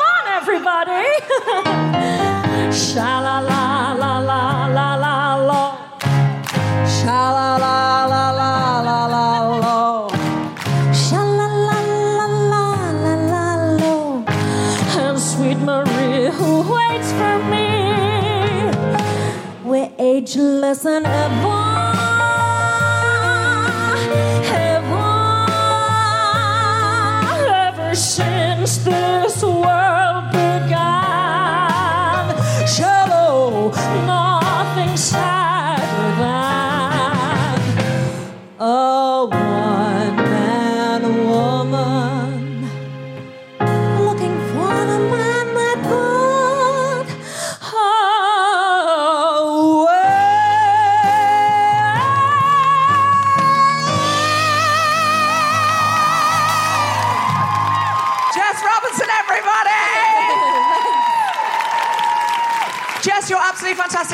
we can see you?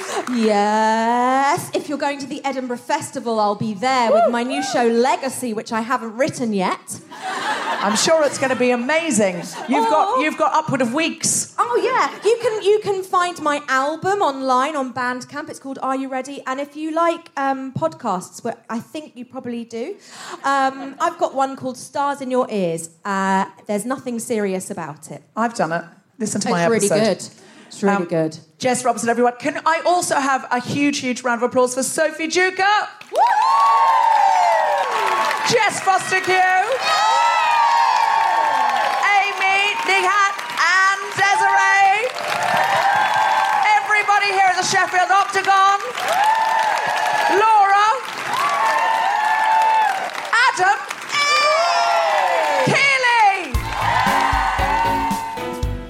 Have been listening to The Guilty Feminist with me, Deborah Frances-White, and my very special guests, Amy Calvert and Nighat Basharat, and Desiree Reynolds with stand up comedy from Sophie Duker and Jessica Fostekew and music from Jess Robinson. The Guilty Feminist theme tune was composed by Mark Hodge and produced by Nick Sheldon. Recording engineer was Chris Sharp. The producer for The Spontaneity Shop was Tom Zielinski. Thanks to Rachel Craft, Regina Lucia, Stuart Arnold, and everyone at the Sheffield Octagon, as well as all of you for listening.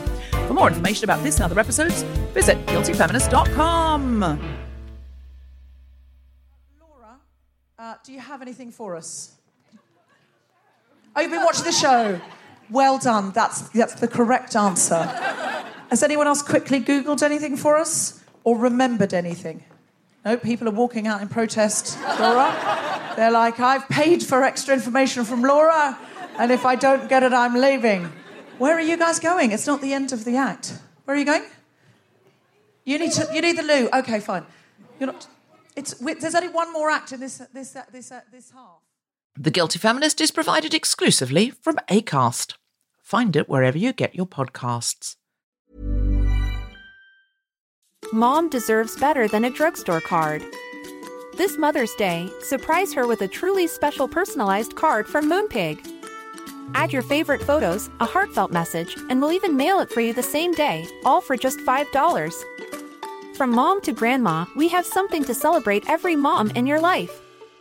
Every mom deserves a Moonpig card. Get 50% off your first card at moonpig.com. Moonpig.com.